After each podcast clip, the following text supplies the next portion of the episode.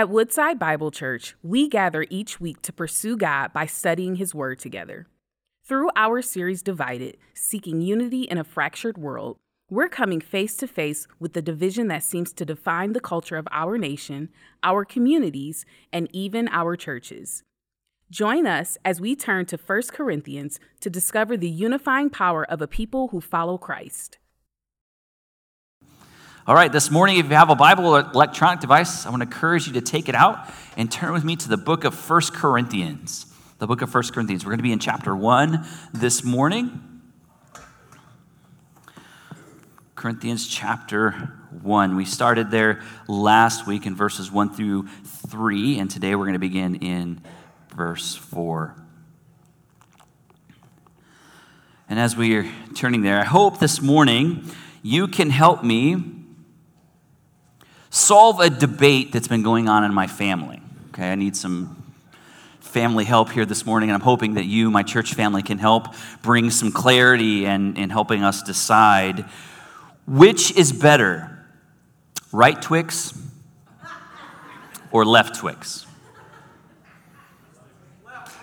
Left Twix, right Twix? This is a deep debate. And, you, and this morning, I want you to know you have to choose a side. You cannot be independent. You have to be either right Twix or left Twix this morning because we need to know, because my family is deeply divided about this. You have to choose a side because right Twix is enrobed in chocolate, drizzled caramel, and a crunchy cookie inside. While the left Twix is cloaked in chocolate with cascaded caramel and a crispy cookie inside. Different. That's true. Yes. We also see that these Twix, I did some research and I found out that Twix are packaged at the same location, but the problem is, right Twix are packaged from 12 p.m. to 11 p.m., while left Twix are packaged from 12 a.m. to 11 a.m. Did you know that? Okay, well, to help you decide, this is the Mars company that puts Twix together. This is what they've said. If you're a custodian, then you'll want a left Twix. But if you're a janitor, then you want a right Twix. If you're a singer, then you want a left Twix. If you're a vocalist, then you want a right Twix. If you're a bouncer, you should go for the left Twix, but if you're a doorman, then clearly you'll choose the right Twix. So, which are you? Are you a left Twix person or a right Twix person? Let, us let, take a quick poll, okay? Quick, quick poll. If you're for the left Twix, raise your hand raise your left hand. Ah. All right, if you're for the right Twix, raise your right. Okay. All right, if you haven't voted yet, raise your hand. Okay. All right. You guys probably like Snickers. Terrible. So, this is what we're going to do to solve this debate. Okay, let's together, we're going to put together a committee that's going to make, make of both you left Twixers and you right Twixers. And we're going to give you some time to, to debate it together. You're going to get together and we're going to have these great meetings. We're going to call it the Great Twix Debate. And so, if you'd like to volunteer for that, you can uh, let me know and we'll put you on that committee. And what we're going to do is these elected representatives from our campus are going to meet together and you're going to explore the issue. You're going to have some opportunity to set up some time for public debates where we'll hear from the left party and we'll hear from the right party, and you'll get a chance to hear those open debates. And then I'm sure the left will begin making buttons, and the right's going to do a little bit better, and they're going to say, well, let's make t shirts. And so on Sunday morning, you'll have the left Twix will be sitting on the left side, and the right Twix will be sitting on the right side, and you guys will have your shirts and you have your buttons, and it's going to be a great time. Lots of celebration. And probably in about six months or so, we'll actually have a church business meeting where we'll take a final vote to decide which is better, the left Twix or right Twix. Amen. amen. Not amen. That's ridiculous. Right? Don't amen that. That's absolutely ridiculous. Why in the world would we waste time arguing over something that's so trivial? Twixes are Twix. But see, I use that ridiculous scenario to highlight the fact of how quickly inside of the church we can be divided. How quickly over something that may seem so in, in, insignificant. And sometimes we allow, and let's be honest with ourselves, we as followers of Christ, as brothers and sisters in Christ, sometimes we allow our differences over opinions, over minor issues, to become major issues that threaten fellowship. You see, we can agree on big gospel truths, right? We, we understand that this is the infallible word of God, that everything that is contained in here is sufficient enough for us to know God. We can believe in the virgin birth. We can believe that God is fully, God, or Jesus is fully God and fully man. We can agree on those things, and we can agree that Jesus is the only way to heaven. Like we can sit down together and say, Yes, I adamantly agree on those things. This is what makes us one in Christ, that we have this foundational set of truths that we all agree upon. But the problem is, is that sometimes we place more value on lower things. We elevate lower things than we do uh, the, the, things that are most important. And we, when we elevate these lower things, they begin to threaten our fellowship and we don't get along. So let's agree today that it doesn't matter if you're a right Twix or a left Twix, Twix is the best. I'm just kidding. Twixes are Twix, right? Doesn't matter. And you Snicker lovers out there, we're going to find you. I'm kidding. I love Snickers. Just I love all candy, so it's it's I'm an equal opportunity eater. Last week we began this sermon series where we've entitled "Divided: Seeking Unity in a Divided World." where we're examining Paul, the first chapter of Paul's letter to the church at Corinth. And we talked about last week that Paul is engaging in a, a culture that was deeply divided. And he's trying to help these believers understand that when you walk in your new identity as a Christian and you live in this Christian community, it's different than when you live in, um, in, in, fellowship or, or communities or connections outside of the church. And that there were very much pressures in the culture of, of the Corinthians' day, and there are dangers too in our own day that are seeking to divide us.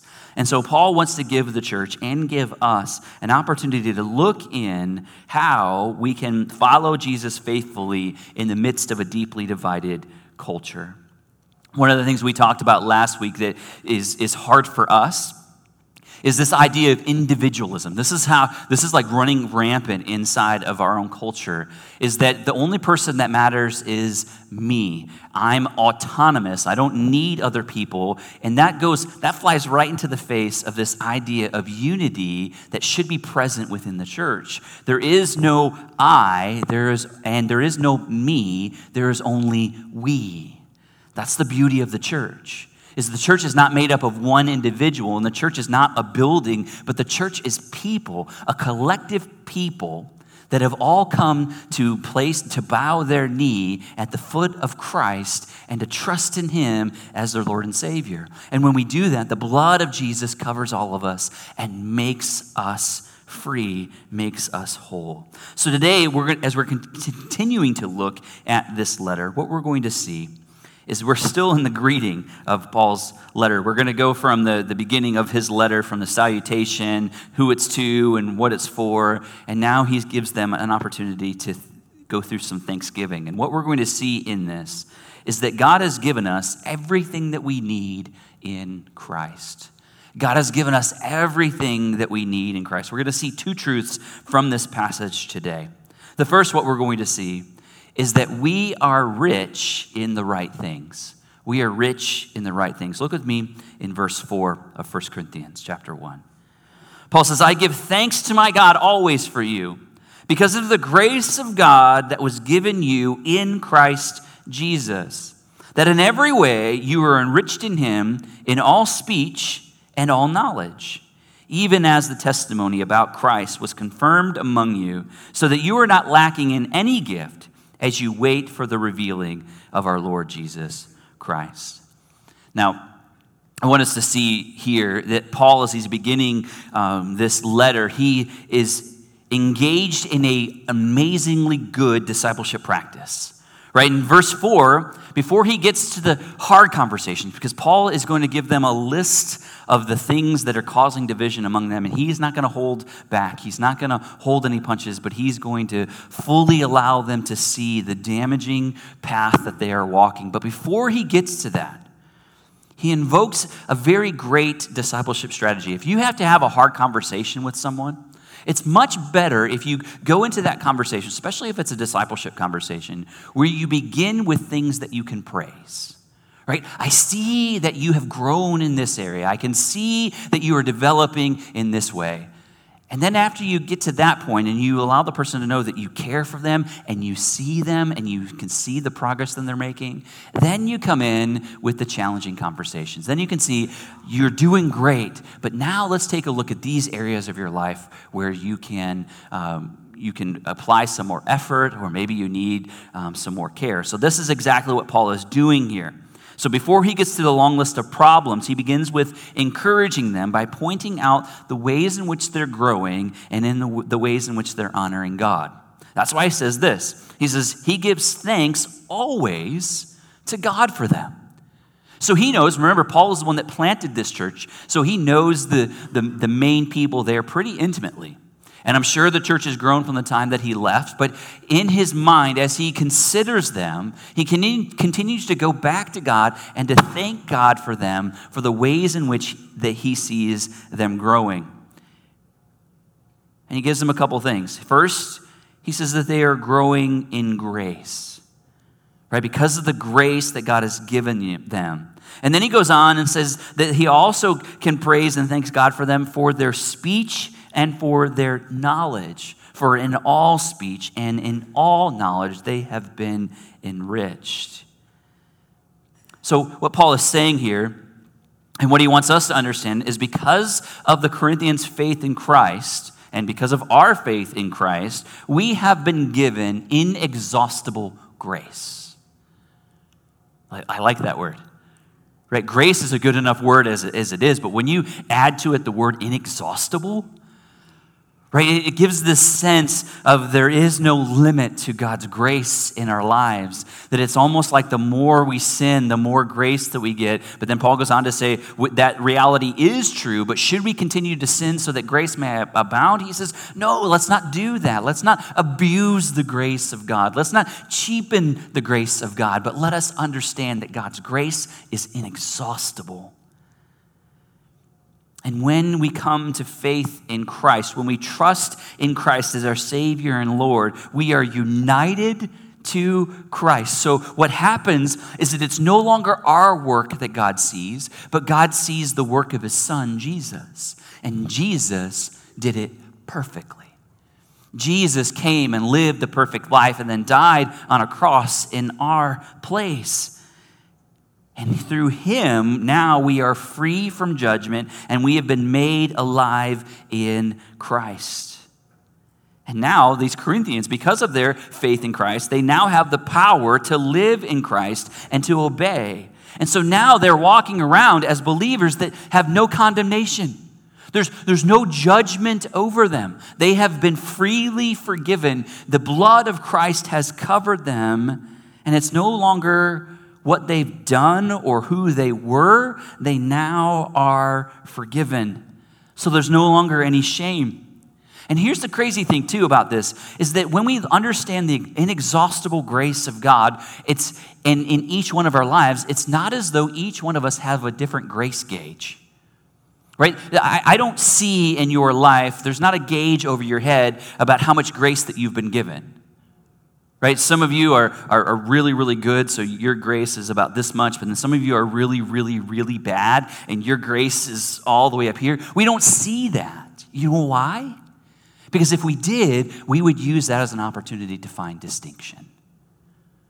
Right? If you have more grace than I have, then someone may, may decide, well, that's one thing that's good. So you want more grace? Well, I'm going to do everything that I can to get more grace so that I can be part of the grace party.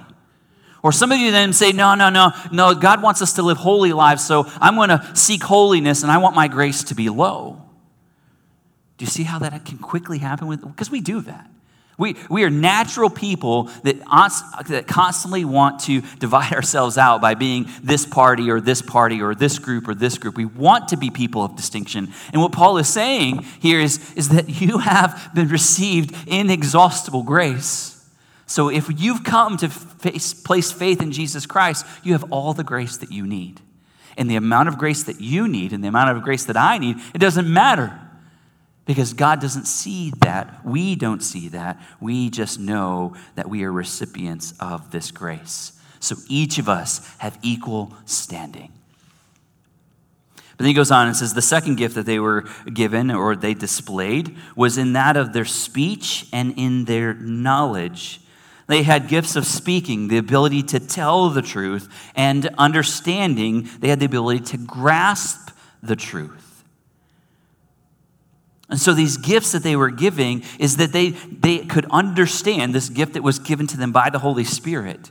They could now understand what is true. They could look at things in the world and be able to discern what was truth and what was error. And then they not only did they have the ability to discern, they also had the ability to speak. They had the ability, because the Holy Spirit lived inside of them, they could speak from this knowledge, they could speak truth. and they could help them grow in grace. These gifts were present in the church for the people. And in verse 7, we see that so that you are not lacking in any gift as you wait for the revealing of our Lord Jesus Christ. They had everything that they needed. And we know that they are waiting, and we are waiting for Jesus to come again. And while we wait, He has given us all that we need. He's given us grace, He's given us the ability to understand truth, and He's given us the ability to speak truth. That's one of the things that makes us different from everyone else. Outside of the world, the world is not founded upon things that are true anymore. The world we live in is finding everything based on feeling. And so, if we live a world that's based on feeling, then your feeling and my feeling, they could be different, and then we can, can't agree because one day you're going to feel this way, and I may feel the same way one day, but the next day I'm going to feel different, and you're going to feel different, and then we have to part ways. Or we lead to deep divisions. But we have the gift of having truth. We have the gift of being able to know it and understand it, and we have the ability to speak it. These gifts are super helpful in helping us walk in unity in the church. We are rich in these things, and they are given to us so that we may walk in unity. This is how it might be helpful as we have been and as we are recipients of grace, as we have received the grace of the Lord, as we look to God and now there's no condemnation, there's no shame, there's just grace. Since we've been the recipients of grace, we have the ability to be dispensers of grace. Right? We receive it, we have it, we know what it is, we know what it feels like, and we have the ability to extend it to others. It allows us to be gracious to one another. As we talked about last week, remember Paul was, was talking about when we come into faith uh, in Christ, we begin this journey called sanctification. God is moving us towards holiness. But here's the thing about sanctification each one of us are taking a different path towards that right paul would say in other places in, in our relationship with the lord some of us are mature or some of us are strong or some of us are weak or some of us are young. And so paul has this understanding of though the grace is the same we're all on different journeys towards that. Some of us take a little bit longer to grow. Some of us remain babes in christ for a long time and we need encouragement to grow. And so we're all in different places. We're all in different spiritual maturity levels. And so some are strong and some are weak. And sometimes division in the church comes because there's a lack of grace. We expect everyone to think like me and to live like me and to be exactly where I am in my journey with the Lord. But I'll tell you, some of you are way ahead of me. Some of you are way behind. But it doesn't matter because there's grace. There's grace to understand that when we see ourselves in relation to each other, it doesn't divide but brings us together. So when there's a lack of grace because of a conviction or a conscience, Grace helps us sift through those so that we may maintain unity. I love how Paul writes in, in Romans chapter 14 about how we sift through this. And this is what he says in Romans 14, verse 1. He says, As for the one who is weak in faith, welcome him, but do not quarrel over opinions. One person believes he may eat anything, while the weak person eats only vegetables.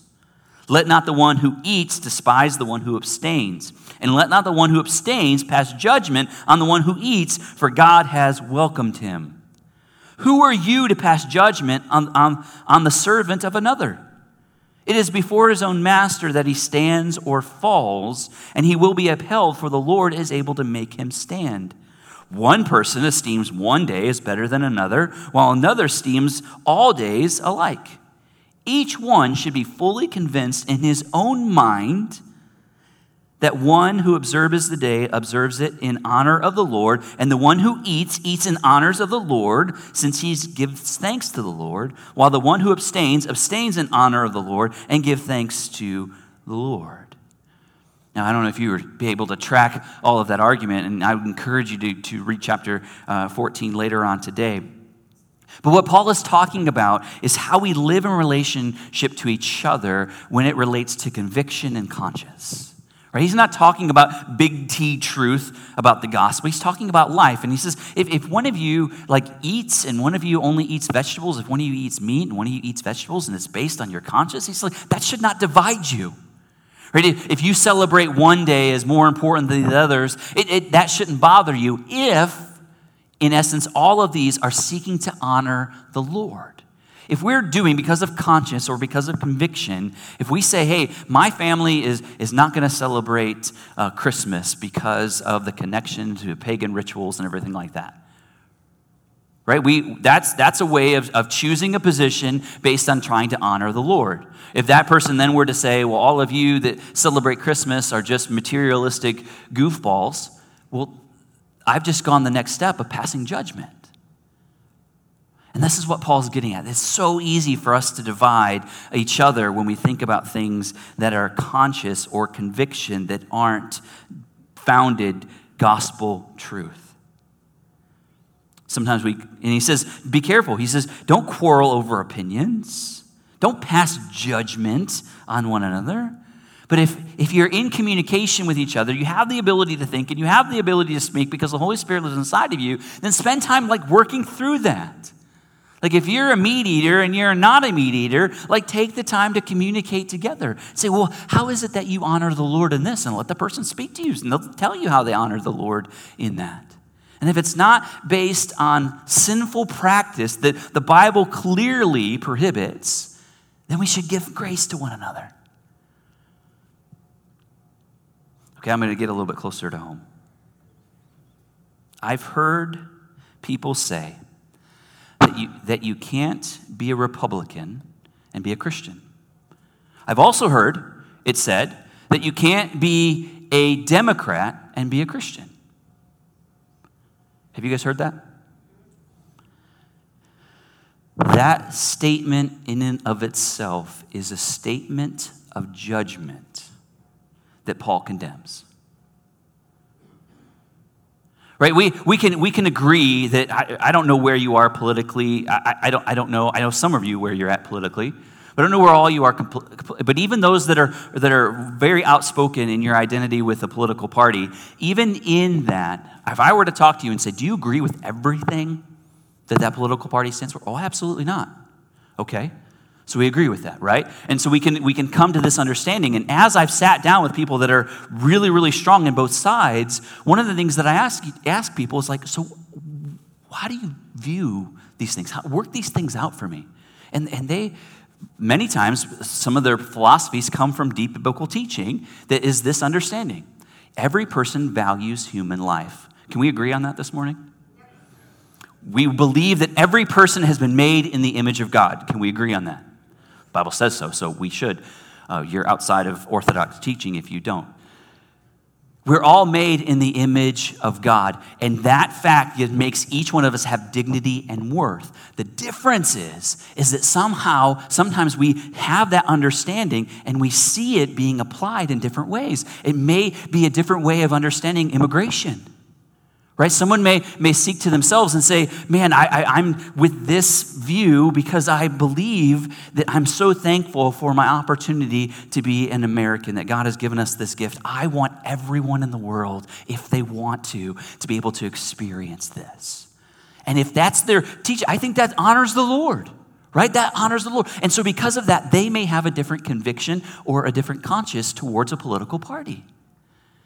Man, I, I can't tell you the number of times that I've had conversations with people and I've sat down with them and I'm like, just work this out for me. And they're like, okay, this is how this is how I am, the way that I am. I'm like, okay, I think that honors the Lord.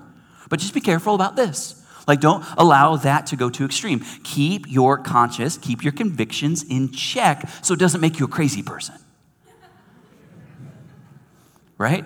If you're gonna go crazy, go crazy for the gospel, right? Like, lose your mind for the gospel.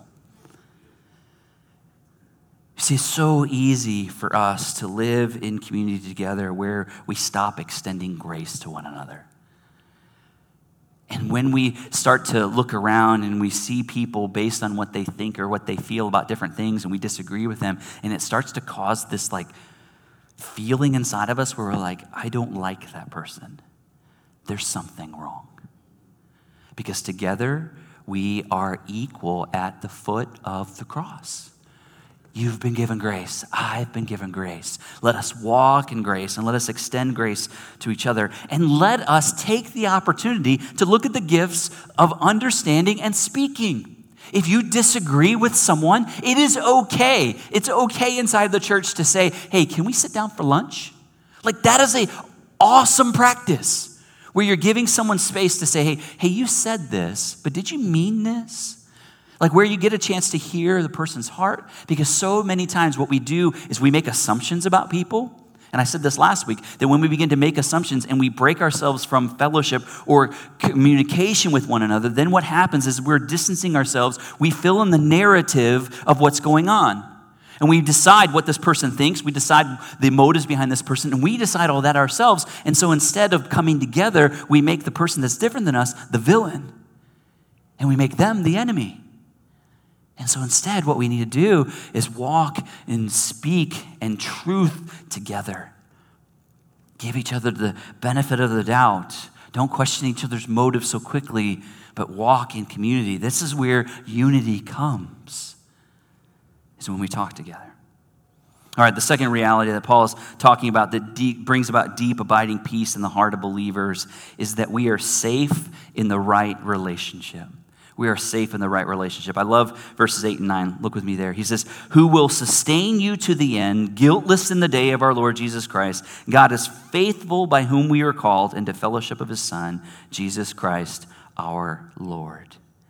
You see, the grace that God has given believers in Corinth and us today gives us confidence that God will keep us safe till the end of the age. But not only will God keep us safe to the end, He will help, help us remain blameless without guilt. And here's the beauty of this this, this promise of safety, this promise of security, that the promise of safety and security does not rest on the faithfulness of the believer.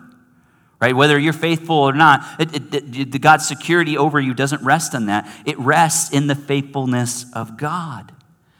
And this is the promise not only keep us safe, He will keep us together so in Christ, not only do we have salvation, we also have security, and we also have the promise of fellowship in Christ.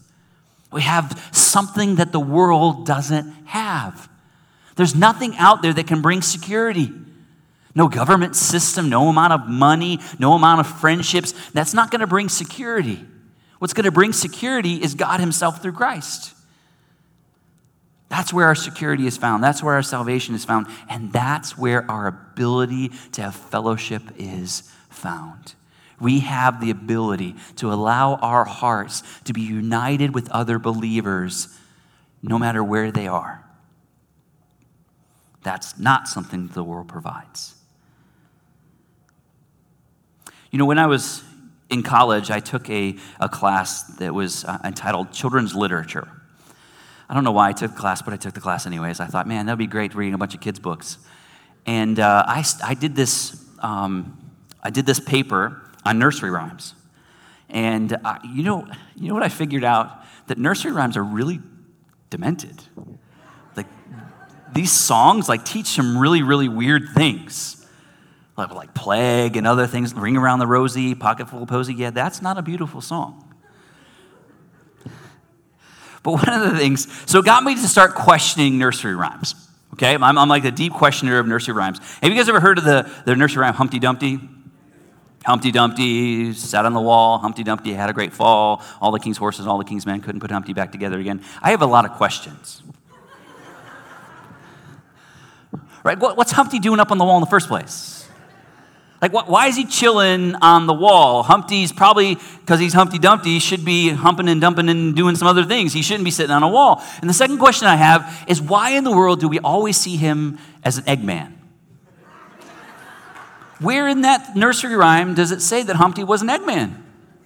It doesn't anywhere. Well, I did some research. And I found out that Humpty Dumpty got the image of uh, an Eggman from the book Through the Looking Glass. Remember, as part of the Alice in Wonderland kind of series there. And in chapter six, there's a title. The title of that chapter is Humpty Dumpty. And we see Alice engaging with Humpty Dumpty on a wall. And so that's kind of how it has transitioned on down. But the reason I bring all this up is you're like, what in the world? What? You just took a rat. I, what, you're going this way and then you go this. Like, I can't follow you. Okay, I'm going to get you there.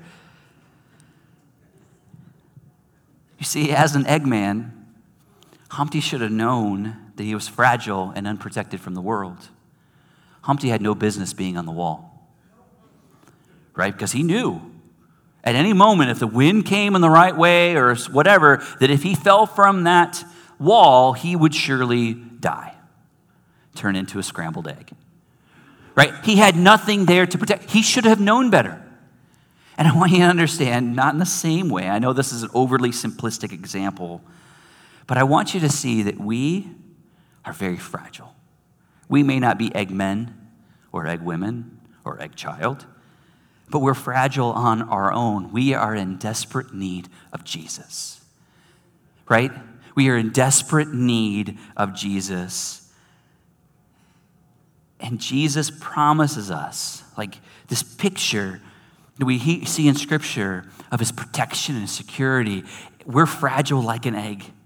And so God doesn't leave us alone, but when we come to place faith in Christ, the Holy Spirit, the power of God, comes and indwells us. The Bible says that we are in Christ and we're sealed by God. Like, Samsonite's got nothing on that. Right? The power that we have, the protection that we have, is the power of the Holy Spirit inside of us, being in Christ and sealed by the power of God. Nothing can touch a believer. And because of that, believers can do hard things. We can do difficult things. We can step outside and trust God in faith. Why? Because we know He's going to get us through to the end. It doesn't matter if it's hard, it doesn't matter if it's difficult. He is going to get us through so we can do hard things through Christ.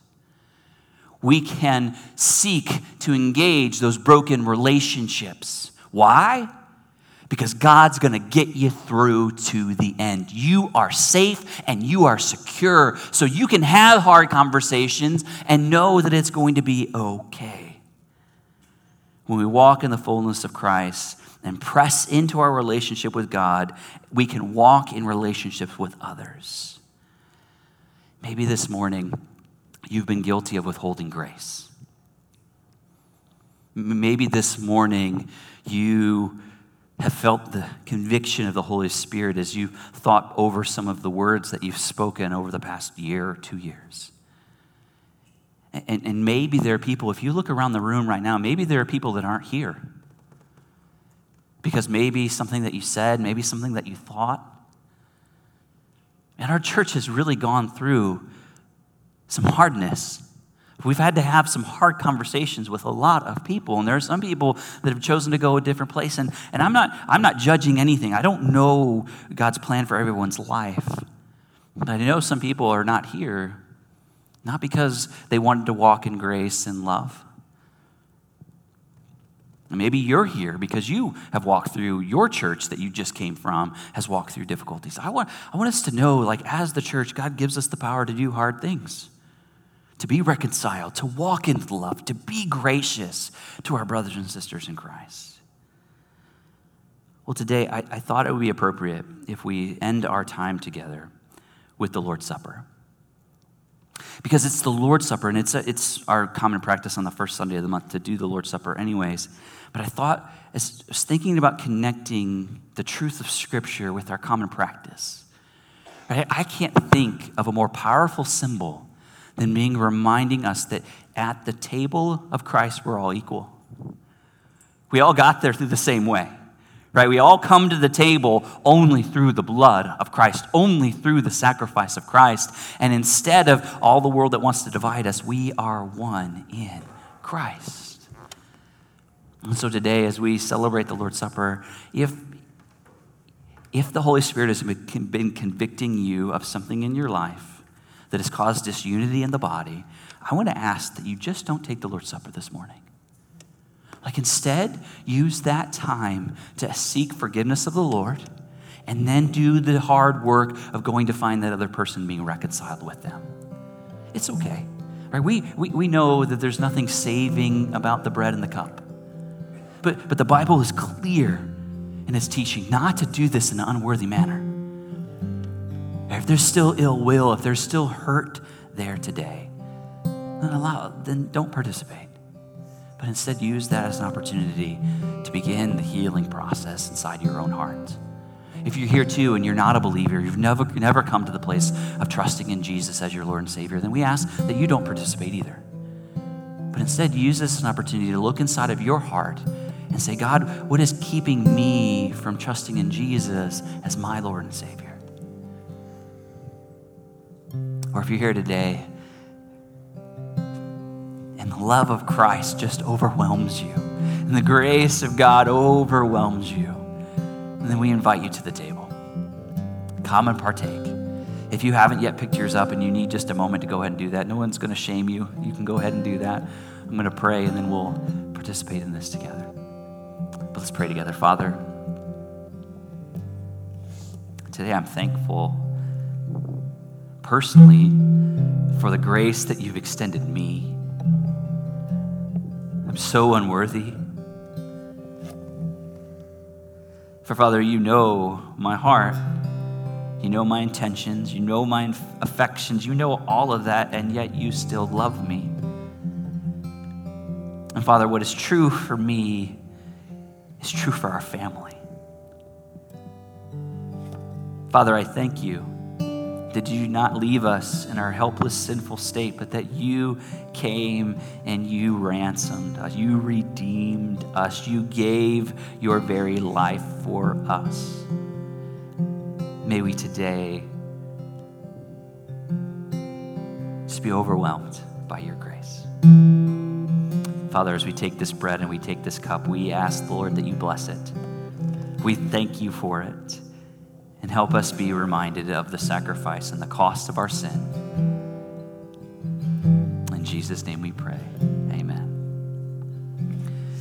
Jesus, while up in the upper room before going to the cross with his disciples, he was participating in the Passover meal that he had done several times with his disciples. But during this time, on this occasion, Jesus takes two elements from the meal and gives them new meaning. The first element he took was the bread. He says, This bread symbolizes my body, which is broken for you. Do this in remembrance of me.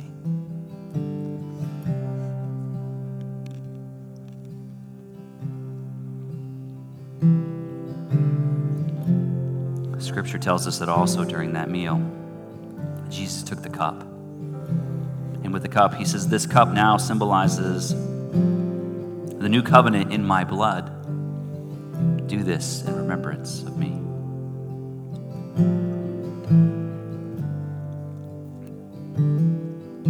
Scripture tells us that as often as we eat this bread and we drink this cup, we proclaim the Lord's death until he comes again. I'm thankful that we live on this side of the cross, knowing that Jesus is coming again. And while we wait for his return, he's given us the gift of the church so that we may live in grace together.